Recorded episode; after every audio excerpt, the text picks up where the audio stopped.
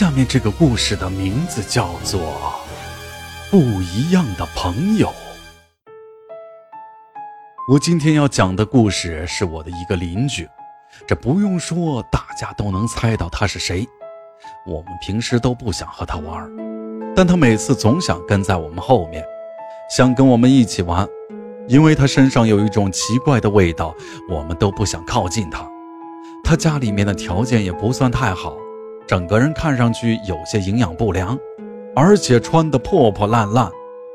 我和他家是邻居，但是他家里是扎纸人的，我们不和他玩也是有这个原因。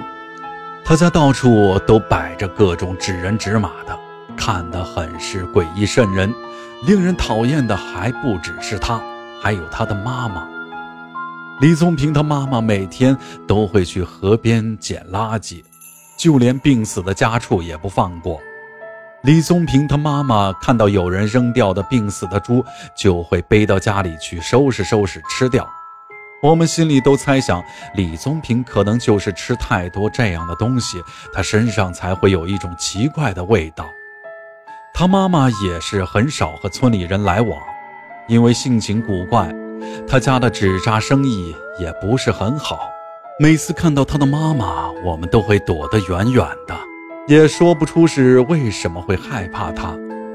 有那么一天，我从大鹏家玩够了，一个人往家走，要从李宗平家门口经过。当我经过他们家门口的时候，竟然听到院子里有嘻嘻哈哈的玩闹声。可这就奇怪了，因为没人愿意和李宗平一起玩。他家的院子里传出的玩闹声让我越听越是好奇，想过去看个究竟。我悄悄地走到了他家大门前侧，把耳朵贴在大门上听院子里的声音。我清楚地听到院子里除了李宗平的声音，还有一个女孩的声音，这更加勾起了我的好奇心。我鼓足了勇气，打算推开一条缝。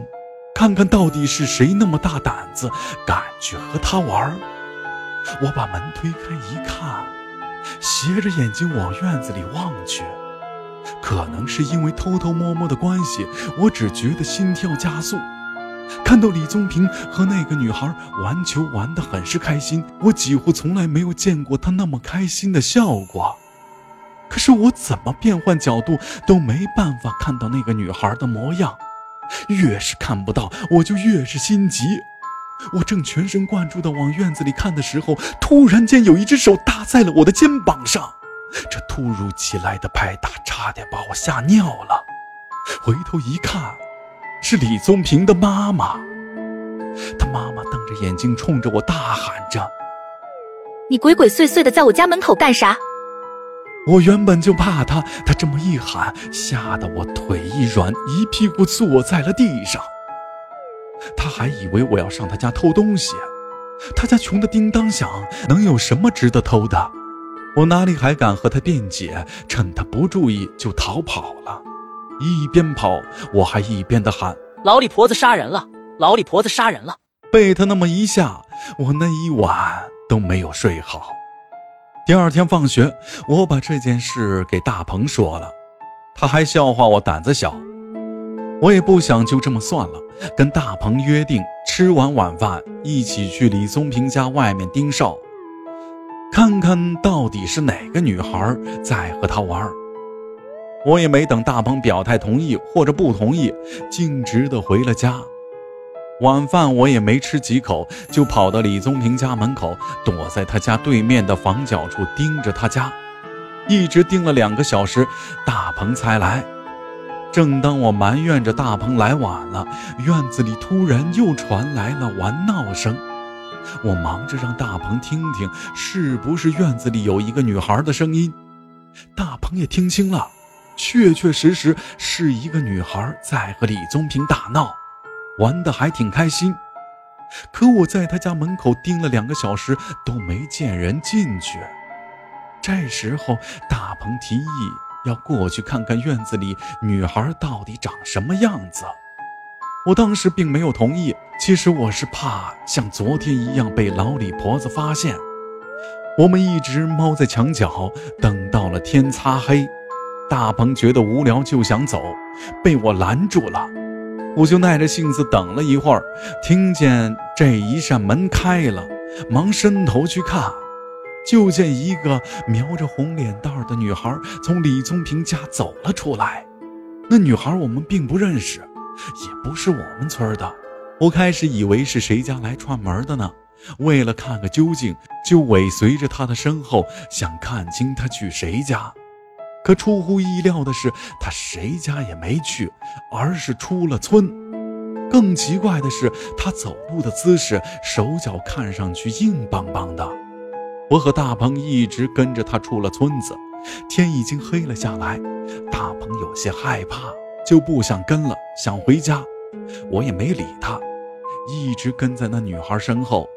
我知道天黑又出了村，大鹏没胆量一个人回村。只能跟我一起，我的性子又比较拗，非得看看他到底是哪里来的。这大鹏说那个女孩进了树林，我一看，果然那个女孩离开了公路，走进了路边的一处树林。我拉着大鹏又往树林里跑，要跟丢了就白耽误一晚上时间。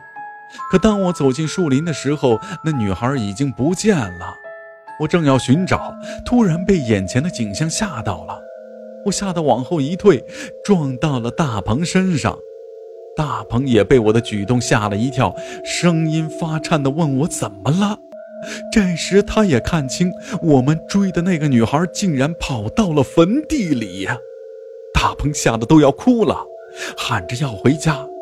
就当我们转身往回走的时候，身后突然撞到了一个东西，发出哗啦的一声。在漆黑寂静的坟地里，这点声响差点把我吓尿裤子。我猛地回头去看，这一看更是吓得我两腿发软。不知道什么时候，一个纸人摆在了我的身后，可我们来的时候并没有看到纸人。大鹏安慰自己说。那人肯定是被风刮来的，可那晚根本就没有风。此时我们也管不了那么多了，扭头就往家跑。在跑出坟地的时候，我又回头看了一眼纸人，怎么看都像是从李宗平家走出来的那个女孩。经过这次惊吓，我也没有勇气去弄明白她到底是谁了。可每次经过他家的时候，还是能听到院子里的玩闹声。好了，本次故事到此结束。评论区随机抽几个人到李宗平家，弄明白是怎么回事儿。